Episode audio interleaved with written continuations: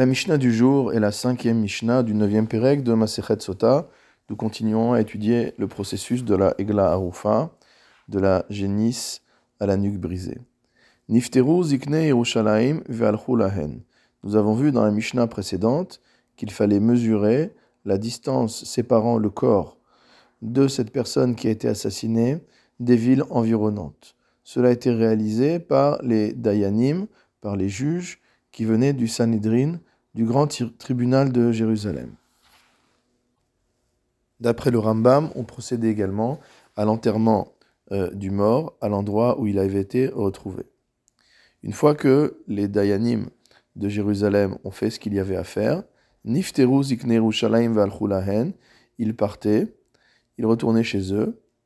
Ziknei ota ha'ir mevin eglat bakar asher lo ubadba asher lo mashcha be'ol. Et à ce moment-là, c'était les juges de la ville en question qui prenaient le relais et qui amenaient sur place une Eglah Bakar, une génisse. Les Mefarchi m'expliquent qu'elle devait avoir 2 ans ou moins. Asherlo ou Badba, le passouk nous dit que cette génisse ne devait jamais avoir travaillé. Asherlo Mashra Beol, ni ne jamais avoir porté de joug. Et la Mishnah précise, Ve'en Hamum Poselba, que un défaut physique ne rendait pas la génisse impropre à ce processus. Ou moridinota les nahal etan, on la faisait descendre mot à mot les nahal etan vers un fleuve qui était dur.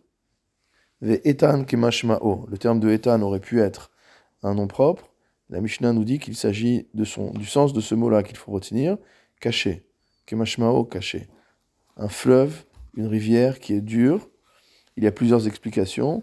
Selon une explication, il s'agit d'un fleuve dont les eaux sont violentes. C'est ce qu'explique le Rambam, par exemple. Selon d'autres, il s'agit d'un endroit qui était pierreux, où il y avait des rochers, où le sol était dur. Ve'afalpi she'eno etan kasher. La Mishnah nous dit que même si le fleuve dans lequel on se rend n'a pas cette caractéristique, malgré tout, ce sera kasher. Ve'ofin ota bekofitz me'achorea, et à ce moment-là, on brisait la nuque de cette génisse avec un hachoir, un grand couteau, me'achorea, de derrière elle, c'est-à-dire sur l'arrière de la tête. Ou mekoma asur milizroa ou milahavod, et l'endroit où on avait brisé la nuque de la génisse était un endroit qu'il était interdit d'ensemencer, et où il était interdit de faire des travaux de la terre. Par contre, il était permis de faire là-bas des travaux qui ne sont pas liés au sol, comme par exemple peigner du lin ou tailler des pierres.